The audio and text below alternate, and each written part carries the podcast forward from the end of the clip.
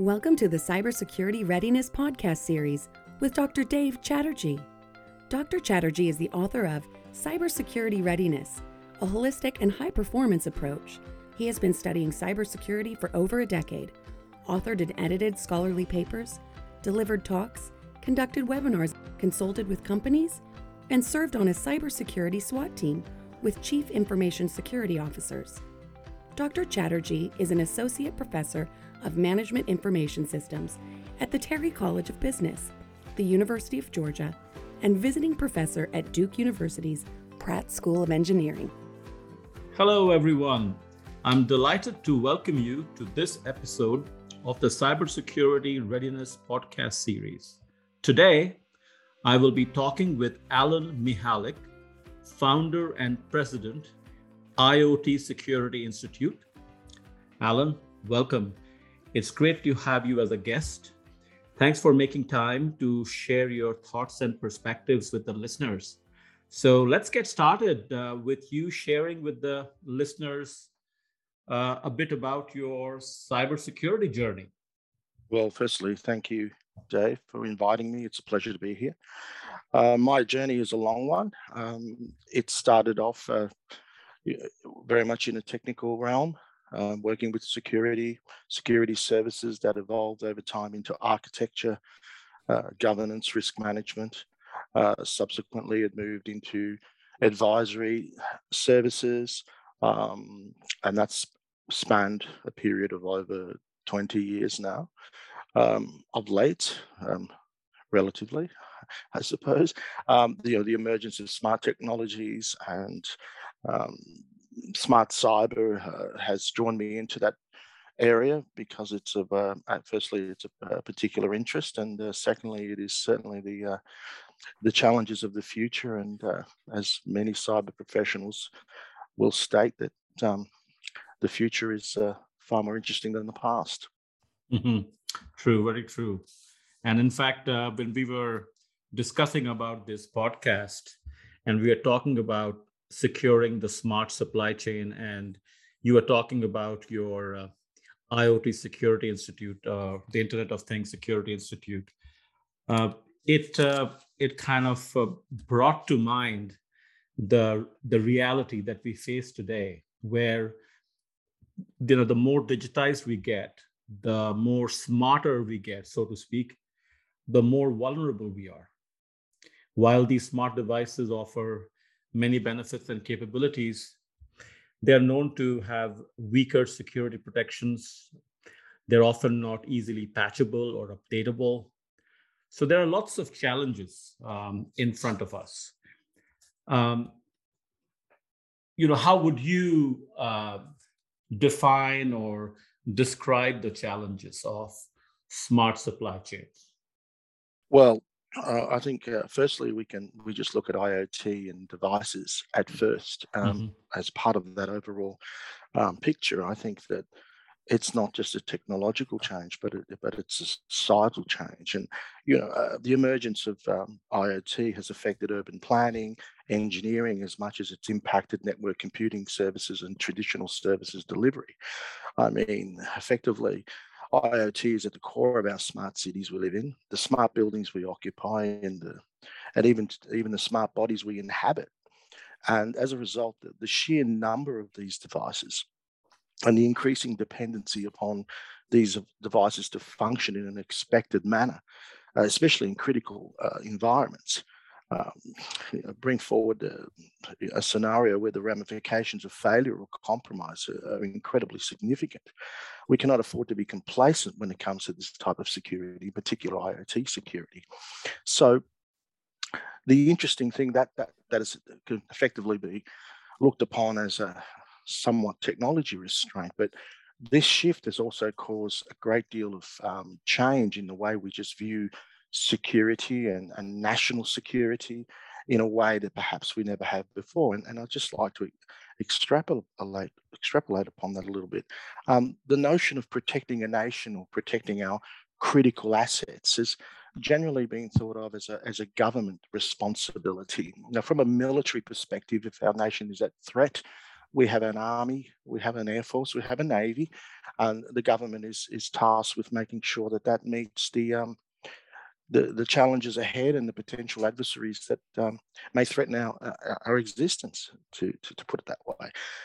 This technology, it needs to be understood, and many are, are coming to it now, is that it has defined um, security and national security, not simply or can no longer be a government responsibility. And you're seeing that in the changes in the way that um, legislation is produced, the way um, we approach the whole notion of, of being a secure society. Now, let me give you an example.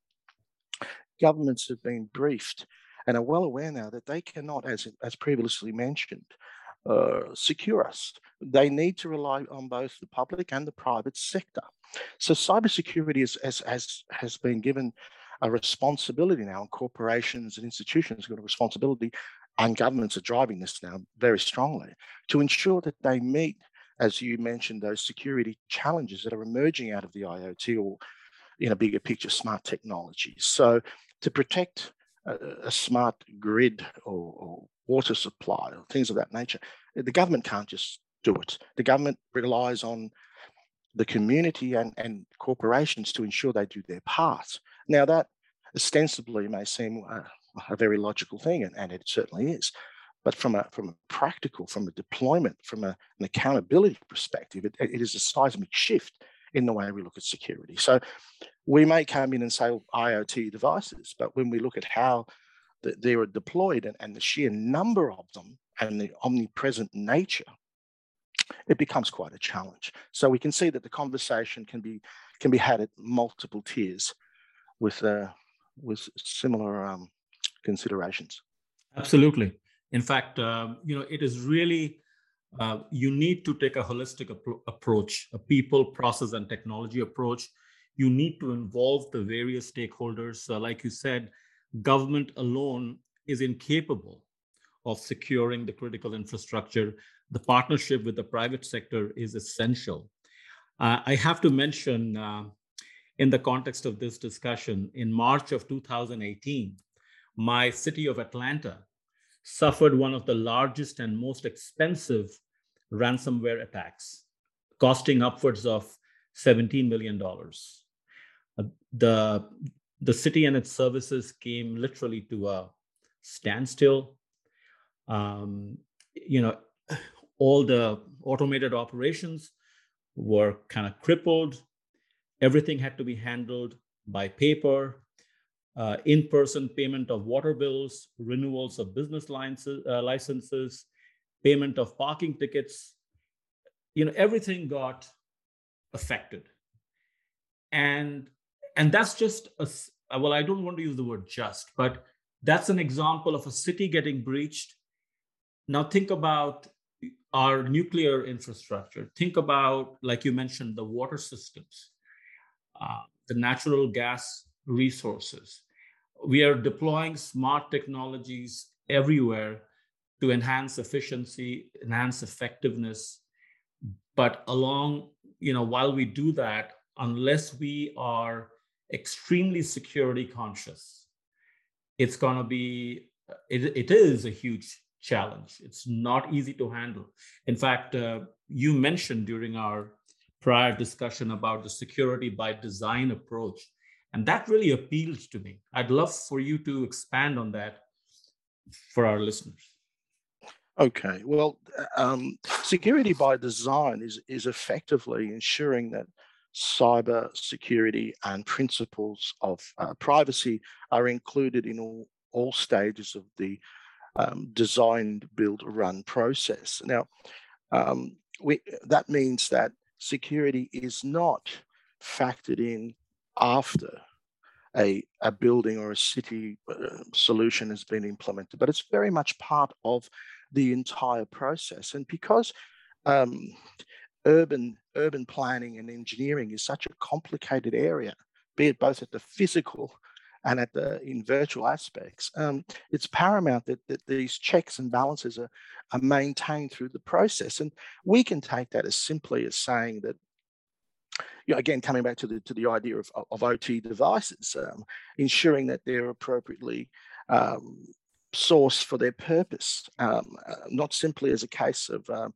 a, uh, a beneficial price point. Um, equally, um, these standards need to ensure that um, that the privacy of the of the community and of the individual is protected. Now, you can you can take that out from a device to to the philosophy of the city. You can take that out to the to the risk appetite of, of the community. And so security by design means to factor in the the considerations that you would when assessing the risk profile the security controls required to protect a given asset.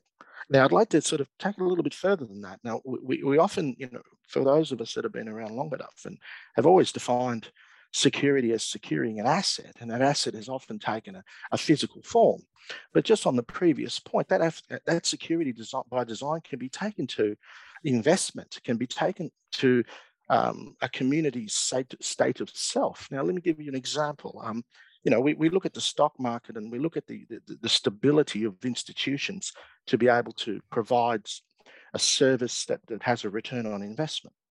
Now, if we look at that in this context, um, communities, uh, cities have uh, a responsibility to ensure that they can provide all of the services required for a day-to-day operation. Now, from a business perspective, you were talking about bringing down the, the, services in, in, Atlanta. Now, look at the look at the investment. If we look at that moving forward, look at the investment implica- impl- implications and, and, and the associated uh, risk associated with doing business as we evolve into a smarter and smarter world. I mean, would you invest into an organization or a city that has such a potential bad record? You would have to consider that. You would have to say, well, what's their infrastructure like? What you know, what happens if it all falls over? And when we speak about the energy sector, we know that minutes is millions. We're not talking about small sums of money. Additionally, from a society point of view, from, from the welfare or mental health of their citizens, as we ask them more and more to be participants into this smart world, we have to understand that people, by their nature, require stability and security to function properly. Now, if we live in a society that that, that has these disruptions, that there is also an, a, a flow on effect to the community. And just may I finish off that point by saying that often these concerns are difficult to communicate across the table, especially at, at, this time in the story. In the future, obviously, it will become easier as it becomes more prevalent. But the, the argument for smart technology, we know the benefits, we know what can be done, and we know the, the potential that it has. But from a business, if I may just wear a business hat for a moment, as cyber professionals, we need to ensure that it's not the technology alone that needs to be positioned, but we have to understand the core of what makes a successful implementation. And one of those, of course, is return on investment. Now, businesses, communities, government all look at return on investment. We provide a service as we get a return on our investment, and we, we decide whether that is of a positive or negative nature. No more is that um, applicable to the smart technology sector. In other words, the underpinning success story of any smart technology implementation is the trust model. We can stand up a server if it gets knocked over. We can stand up a, a power plant if it gets knocked over. But when the trust of the community is knocked over, and, and because of its by its very nature, smart technologies require the participation and the engagement of a broad number of people across an array of areas. If trust is lost, that somewhat comes back to my original point about the psychology of, of, of, of communities then that's a very hard thing to get back, Dave. It's very hard to ask someone to provide all the privacy information, all of the access to things that, that can be aggregated and circulated when that's abused. Um, and that's becoming another very critical area. So once again, um, a point for consideration. Absolutely. In fact, uh, your point is your points are very well made. Security has to be etched not only in the organizational DNA, but also in the, the human mindset. Um, it might sound a little odd, but that's the environment we live in because every step we take, uh, whether in the capacity of a professional or in our personal capacity, uh, the security implications have to be considered. And I'm trying to keep it at a level that everybody can relate to. I can get a little more technical if I wanted to, but I don't want at this time. But uh, but yes at a high level uh, literally every aspect of our life professional personal are getting affected. And it's a very very difficult formidable challenge to get everyone to do their part. You know i've been saying this for a long time that cybersecurity is everybody's business. We can have the best of cybersecurity professionals. We can have a great design in place. We can even implement um, um, as per plan, but to be able to sustain it, to achieve almost like a, high uh, level of uh, precision and you know to make it as fail-proof as possible, many many things have to come together, and that makes it a formidable challenge. While I think of challenges, one thing that comes to mind is vendor selection, vendor management. I've learned that uh, the IoT vendors don't have a great reputation of providing very robust devices. Uh, once they have sold something, they kind of would like to walk away from it. Given the proliferation of the devices, the fact that we will be using such devices more and more, what are your thoughts and recommendations on uh, vendor selection and vendor management in the context of IoT devices? Yes, of course. Well, I mean, from the outset, it's effectively a case of buyer beware. And as the as the uh, as the evolution of these devices has has moved forward, people are becoming more aware. And some of the key areas, of course, as I touched on previously, was to understand that it's not about price point. Um, you know, we are talking, so naturally it's a consideration. We, we're talking about thousands of devices here, millions of devices. And it's not difficult to understand that the, the, the procurement department, when it sees orders and sees what the, the, the associated costs may be, they certainly there's a push that You know, let's buy cheap. It's effective. Let's buy cheap. But we've quickly understood that the first thing we need to understand, as I, as I mentioned, is that that IoT device has to fit, be fit for purpose. It needs to be able to maintain a baseline security that is um, in accordance with the data that it's collecting, uh, aggregating, filtering, analyzing, etc. It cannot simply be a, a let's call it a dumb device for any for want of a better word that has no inherent security controls because you know there's that old um, you could spend an awful lot of money on security controls, but be undermined and undone by a $10 IoT device. You know, there's the old, you know, there's the old story about, you know, the goldfish bowl, you know, water temperature sensor in the casino, where they brought down the casino through that. And that's a, you know, it's, it's, it's been overly used and obviously over, overly uh, referenced, but it's, it's, it's applicable. And so I think that to your question, what needs to be done is that organizations, government need to provide assessments and checklists to ensure that the purchasing process is aligned to what the product will be exposed to and the and the risk associated to that um, to that product.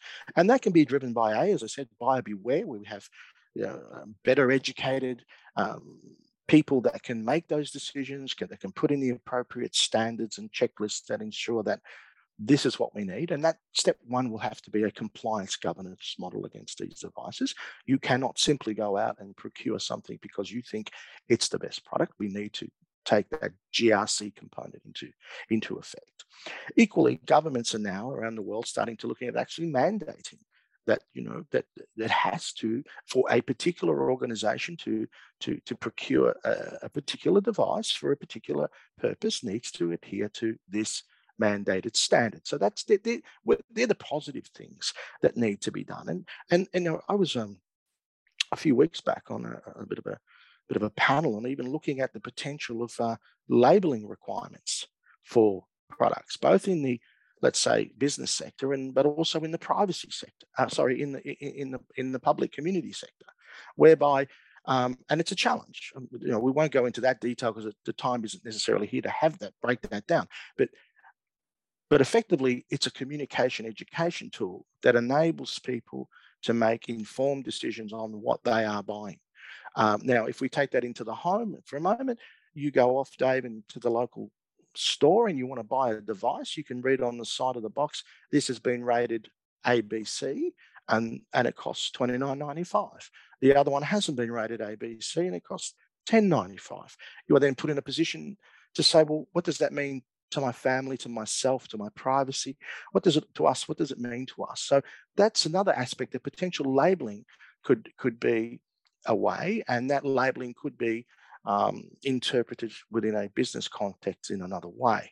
But to, to round off your question, it's effectively self knowledge, corporate knowledge, standards and legislation that ensure that we don't always buy cheap because it's um, it's an easier decision to make.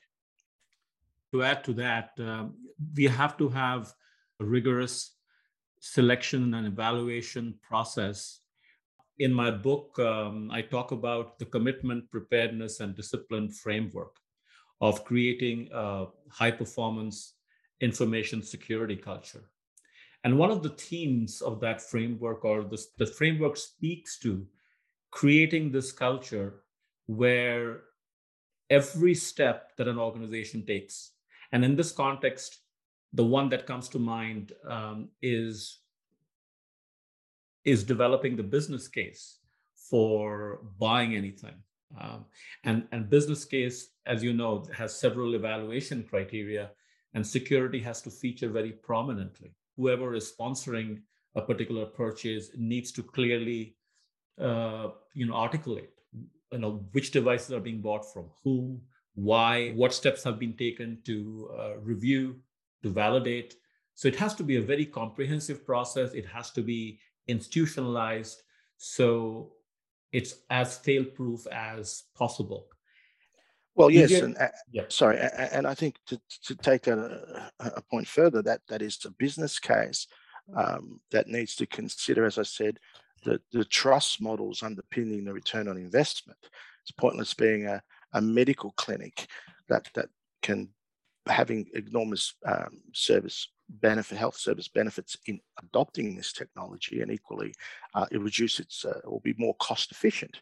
But at the cost of losing the trust and, and, and breaching the law then the business case for for the selection process of, of vendors etc takes a different turn. Equally equally and i think this is one point that i tend to uh, really focus on is that there is a community expectation in all of this. When you work for company A and you sign your paperwork saying I adhere to employment policies and so forth, there's an HR department. There, there, there, you know, there are aspects that protect you as an individual, not just as an employee. Equally, these technologies that are out there in the community to be absorbed and utilized by the community has an underlying community expectation as to what they do and how they do it. And we need to assume, well, I don't even assume, like most of us, we we don't really know how the traffic system works. Uh, you know, red lights come tell us to stop, and green lights tell us to go. But behind all of that, there is a great deal of due diligence around that particular service. There's, you know, and we have a community expectation that when one light turns red, the other one turns green. And and, and you know, and you and I said previously, the assumption is that well, that most people don't know how all of that works. And equally, what we're proposing here with smart technologies, we have to appreciate that the majority of people perhaps don't know how it all works. Not the same way I don't know the trans, how the transmission works in my car. I just assume that somebody does. And, and I think that that's part of our business case and that's part of our community obligations as we move forward. And, and you know, this is, this is a heady time. There's a lot of money to be made. There's a lot of benefits to be had. And it's a bit like a, a new frontier. You know, we want to rush out there and get a plot of land you know, and put our stake in it, you know, and, and, and I think that we need to be very mindful of that. Absolutely. Just imagine we go out there and we buy these smart devices to install at our homes. We get excited about the product, we ex- get excited about the benefits, but are we also thinking about the security aspects, the security implications? That level of awareness, I don't believe is there. And, you know, it's not even a fair expectation that it should be there and that's where the education has to be more widespread you know i'm big on making uh, cybersecurity part of the core curriculum so you know anybody who's graduating from college with an undergraduate degree at least had had one course on security because you want to change the mindset. You want to ensure people are constantly thinking about the security implications because if that's not happening, and if people still are a very important part of the process, we are unlikely to achieve the due diligence that you talk about. Uh, because it, it has to it has to feature not only in the mindset of the senior leadership, but across all levels um, of the organizational hierarchy. And may I, and may I add, sorry, please, just quickly uh, on that point, which is extremely relevant. I would extend that education out to the executives, to board executives. You and I have grown up uh, in a time when uh, we both heard the words, "Well, you know, that's that's the chief executive for this, and they don't know anything about technology, or that's not their problem." Well, um, I don't think that is no no longer a sustainable argument. Um, they certainly understand how e-commerce works. They certainly how their supply chain works, how transport and logistics work, although they may not be truck drivers. Um, I think it's a it's a poor excuse, and I think it is it's imperative that cybersecurity courses at the appropriate level, be it business risk, be it assigned um, risk exposures and conducted in a way that's applicable to the audience, of course, but it needs to be brought to the to the board level, to the executive level. Um, that argument of, well, I don't know much much about security, that's not my area. I don't think that floats anymore. I mean, you know, that they, aren't. you know, executives need to understand, you know, price to market ratios. They need to understand the share market. They need to understand, you know, the, the, the aspects of business administration. I think cybersecurity and, and it's obviously it's financial and uh, regulatory and other requirements, it, it, again puts it clearly a, a module on the uh, on the curriculum. I would say, albeit a small one, but it uh, certainly I think has a, has a place. I couldn't agree with you more. In fact, many years ago, and I was having this discussion with the with the senior executive of a large organization who said, "Dave, I don't have time for cybersecurity. I have to run a million dollar operation um, I, that security has to be handled by the department. And so I told him, I said, you know, I get it that it's you don't have to be that should doesn't have to be your focus, but you have to provide the support, provide the commitment, because at the end of the day, um, if that security fails, the implications can be severe. Now, if I were to have the same conversation with him today, I promise you he would be uh, saying something different. But it's taken a while for even the leadership to recognize how significant and how critical information security competency is. It often takes, unfortunately, it takes government mandates, it takes legislation to get the organizational commitment that is necessary. And uh, whichever way it is, uh, the sooner it happens, the better. And as you and I know, uh, the tone has to be set at the top. So it's, if there's yes, and if we take that, so and if we take that logically back and forward as we've been conducting this conversation, uh, governments uh, are legislating to the point where they're, they're requiring uh, critical infrastructure executives to um, do something about situational awareness. They need it's part of a defense strategy now, um, and and governments are clearly saying if you're not educating yourself. And if you're not doing that which is required, we will come in through some sort of regulatory means and do it for you. Now that that that sets off the bells in the bell in the boardroom because nobody wants a regulator coming around and talking about what you're doing or you're not doing. So so so to your point, uh, the initial conversation was it's not my business. That's the that's the security department. The follow up conversation is I'm being made accountable. And these are intelligent people we're talking about. They do what they do very well. And when they understand that accountability is associated with their actions, then then the mind shift changes. But until we we we, uh, we start through educational legislation to apportion responsibility, that'll be a slow train coming. Very true. And you, you know what what worries me is unfortunately we we have a proven track record of being reactive. Catastrophes have to happen before we get all serious about it and do things. We are right now going through this pandemic um, without trying, trying to put blame on any organization. It's still by conjecture that we should have been better prepared given the investments we had in place, the resources we had in place, but we were unfortunately caught napping and we were reactive.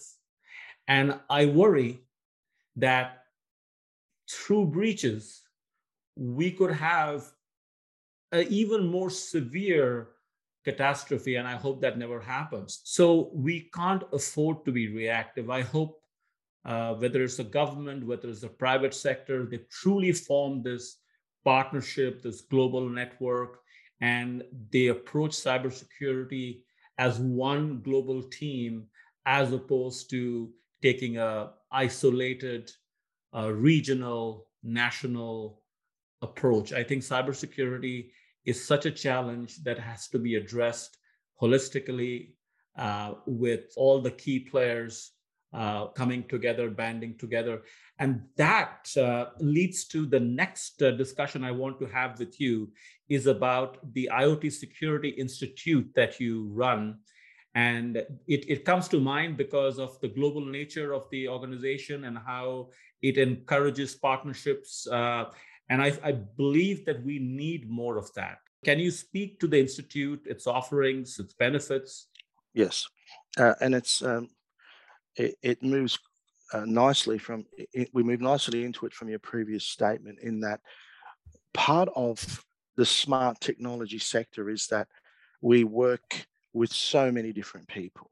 Cyber professionals originally and to generalize somewhat uh, worked within their IT groups. They had a perimeter and they ensured that the outside was out and the inside was in. With smart technologies IoT critical infrastructure we see more and more cybersecurity professionals working with urban planners, engineers, um, indus- uh, industry leaders in an array of transport and other essential services sectors. So the, the IoT really um, came about because we did research and we looked at there was no shortage of documentation or white papers that said, oh, look out, these are all the issues you need to be mindful of. So we we as an institute, we started looking at a means by which that we could come up with a with a with a framework, uh, effectively a guideline that would provide a cyber and privacy principles um, to professionals that could be implemented from a base build through to build completion. So, in other words, it's a way of establishing a comprehensive set of guidelines to, he, to help each of the supply chain participants to, to specify, procure, install, integrate, and maintain IoT security within smart technology ecosystems. Now that's a big statement, and but, but what it's saying is there's it's there's a lot that happens in in a, in a smart security IoT environment. So we we wrote a framework uh, through through global global um, um, contributions and we utilize aspects of NIST and, and Carnegie Mellon and we put together a workflow methodology that allowed for cyber professionals to step through a series of domains. Now, all of this is available freely to download by the IoT Security Institute website, and I encourage people who are interested to do so. And it has a series of, let's call them domains or with associated activities that ensure all of those aspects of security by design are factored into the process and considered. Now, it's not a standard that stipulates you will do it this way. It, it, it, is, it is very much consultative in nature because we're mindful that, that a white paper is a white paper, but a person tasked with uh, doing a job uh, within an organization needs to have a methodology by which to work through and engage. So the framework is very much that. It, it, it identifies areas of concern, it qualifies them, it provides action plans. It's all done by a facilitation guide, which ultimately ends up in a final report. So what does that all mean? It, it, it says at the end of at the process, this is where we are there this is what we where we want to be and these are all of the security and privacy aspects that we've had to take on board now i won't go into elaboration as i said it's freely downloadable but two of the components that are there might be privacy that might be one looking at the privacy aspects of it um, we also have a domain that covers um, building information modeling. Um, building information modeling takes into account um, you know the, the, relationships that organizations have with third parties and providers. So if you're looking at um, a particularly critical infrastructure that, that relies on a third party what are the security controls information flows all the security components in that? It's pointless you having a, a moat and a 50 foot wall around your organization when you're buying blueprints for um, an HVAC system or, or, or, some other aspect or some sort of design principle from a third party that's working out of a, a shared office. I mean, we know where the where the, criminals are going to go first, right? So that's that's. I mean, I'm a little bit off track there, but but what I'm saying is that, that that's an example of the process. So it may not be applicable in your instance, but it may be applicable in someone else's. And finally, um, and finally, it, it, works with other standards. So it's not exclusive. If you wish to utilize the framework and incorporate other aspects of standards that may be applicable to your organization, you're certainly capable to do so. But I think finally, the, the whole point is to provide a, a guideline, a methodology workflow that allows cyber professionals to work through a series of challenges, let's say. Appreciate that. Thanks. As I think about frameworks, and there are several of them out there, I think you put it rather well that frameworks are not meant to be followed blindly. They are meant to be contextualized, they are meant to be looked at from the perspective of the organization, the organization culture. They're meant to be compared with other frameworks, but it definitely offers um, an excellent starting point, a checklist, uh, a baseline to help organizations uh, kind of shore up their defenses. You know, you mentioned about uh, uh, about vendors uh, buying HVAC devices from vendors. The, one of the breaches that come to mind is the Target breach. Yes, of course. And the, and the hackers were able to get in by compromising um, one of the, the one of one of Target's business partners, and that's Absolutely. what's what's making our environment uh, so difficult to secure because we are no longer talking about an individual organization. We're talking about the organization and its network of partners, the supply chain. And, and so, therefore, unless every organization has the right security posture, it's going to be a challenge because there's always going to be vulnerabilities. You know, this, you know, today we're talking about vulnerabilities associated with IoT devices. I've had several conversations about vulnerabilities uh, where people are the focus, but uh, but people are also part of the buying process of IoT devices. People are part of the implementation process of the IoT devices. So just like you said earlier, you just can't focus on the technology. You have to focus on the other aspects, the governance aspects, the people, the process. Well, Exactly right, and you make a very good point here. Numerous examples come to mind. A, a transport company moving um, refrigerated content around the country is is being you know temperatures are being communicated, routes are being communicated, communicated, and and beyond the company's control. I mean, that's their solution. That, that's the that's the how they operate.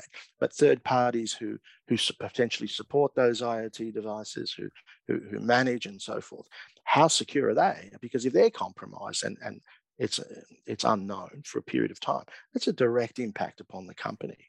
I mean, if, if, if, things are not going right in that context, if you look at sustainability within buildings, lighting is a very costly aspect of doing business. Um, that that is a very critical area that that, that touches the bottom line. Again, dependency against third parties potentially who are supporting that in some shape or form. So, so when when conducting, if we were to look at the framework, we would say um, there's a very strong, you know, there's an IoT device checklist incorporated within that, that that comes to points we spoke earlier. But there's also a whole lot of other security practices. There might be uh, IP involved, and I've, I, and I just like to touch on this if I have a minute. I see that you know as we have buildings that are certified for um, fire and water damage, I envisage that in the near future, we will have buildings that are certified for cybersecurity. And people say, well, why, why is that? You know, because remember, IP is one of the, the greatest things you can have. and if, if that's stolen from you, then, then you potentially lose your business. Your organization goes down. So you could spend millions and millions of dollars in R&D to come up with something which is innovative and progressive, have it stolen, rebadged, rebadged and sold it at, one fifth of the cost because that organization that stole it, or perhaps the, the organizational crime unit that stole it and, and moved it on, uh, didn't have any of the RD costs. So when we're talking about this, we're not we're talking about so many levels of interaction. So when I say the cyber safe building, if you were to take an office in some building in, in downtown, um, today you probably wouldn't think about it. You think, oh, I've got, you know, I've got encryption, I've got HTTP, but there are all the aspects of a smart building that play into that this interconnected world that needs to be factored into your decision. And how are you going to factor that into your decision?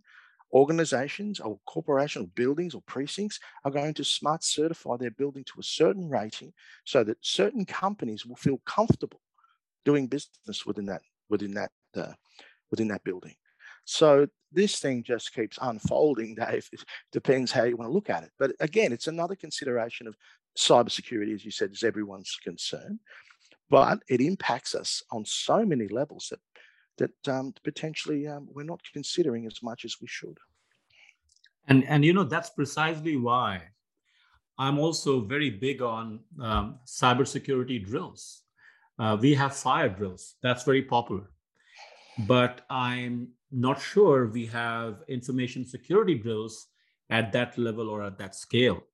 And I think uh, whether it's uh, implementing smart devices, whether it's expanding your smart supply chain, you have to constantly test to assess where the vulnerabilities are.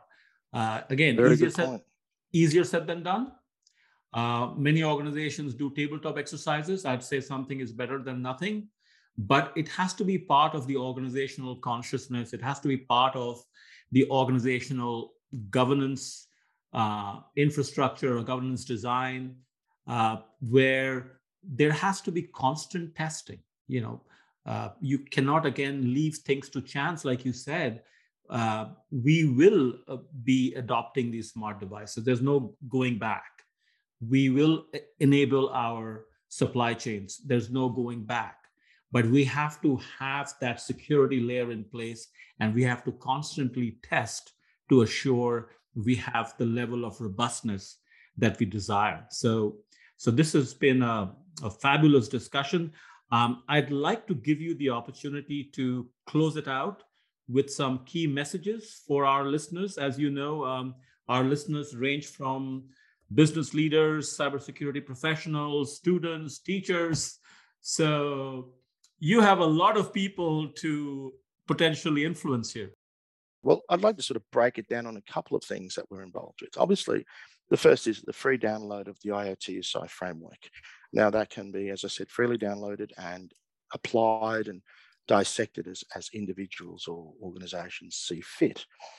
Part of what we did, though, was, you know, very much with an understanding of how the real world works, is that part of the IoT SI is also a educational arm or the educational initiative, which is the SCISP campus. Now, the SCISP campus provides cyber certification for the next generation of cyber professional, covering a lot of what we discussed, you know, talking about all of that involvement and industrial control systems and the convergence of IT and OT and things we haven't touched on today, but that I'm, I'm sure are, are, well known by your audience. So what we do there, we have a series of certification programs that provide yes, the future cyber professional the opportunity to take all of this on board and and take this much sought after skill set now as obviously as we progress and and and, and receive some some very um, real world training as well as good academic uplift as to how to apply that so that's the aspect of of the educational arm of that I mean, we, we also have the, the opportunity for people to join the IoTSI and network and be part of that. So if they wish to sort of bump heads and exchange ideas, that's certainly worth it. We're also very much a, um, a believer in um, in supporting uh, up and coming cyber professionals, and and we we also have scholarships through the SCISP campus. Uh, we've recently entered into a scholarship with um, WOMC Latin America, which is uh, an organization that um, facilitates uh, inclusion of more women into cyber and, and, and to, to make it much more of an inclusive uh, industry. And uh, we're, very, we're very proud to be part of that. We've also launched a scholarship program for African women, and we're trying to work that through the campus as well. And finally, uh, without too much um, uh, going on about things. Um, we also have, you know, part of our involvement is, you know, what you were talking about is we, we're working with companies, organizations that are involved in the very nature of cybersecurity services and so forth. And our SCISP campus provides authorized training partnerships with these organizations which you know if i give you an example you know um, one of ours is a wellness tech group which is a leading smart technology service provider in the public lighting infrastructure and, and other services and, and their brand iris sentinel is a, their cybersecurity unit and they're one of the SCISP campus authorized training partners. So the objective there is they take their cybersecurity suite of services but they also provide training and certification where required or wanted by their clients so that they leave something behind so that the people within the organization have these smart technology smart cyber skills so that's a bit of a roundup but um, you know i welcome everybody to, to go to the website and you get a lot more information about all of that. Um, and uh, if you have any questions of course you can always reach out through the various channels. Fantastic. Um, alan that was great. Uh, I'd like to commend you for running this uh, nonprofit organization. Um, we can do with all the help, the cybersecurity community, I mean, and why the cybersecurity community, the global community. We could do with all the help. And I would encourage uh, the listeners in their respective capacities to become or to be more security conscious, uh, never to leave anything to chance, explore and leverage the best possible resources out there, constantly reflect examine, analyze possibilities, because these efforts are all well worth it. Because if you don't do that, the consequences can be very, very undesirable.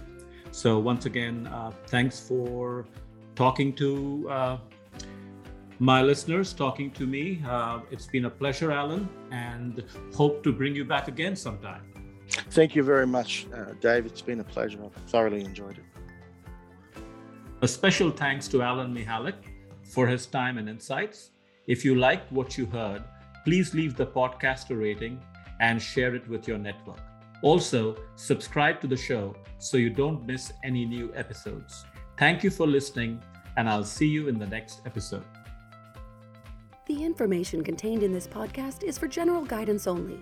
The discussants assume no responsibility or liability for any errors or omissions in the content of this podcast. The information contained in this podcast is provided on an as is basis, with no guarantee of completeness, accuracy, usefulness, or timeliness.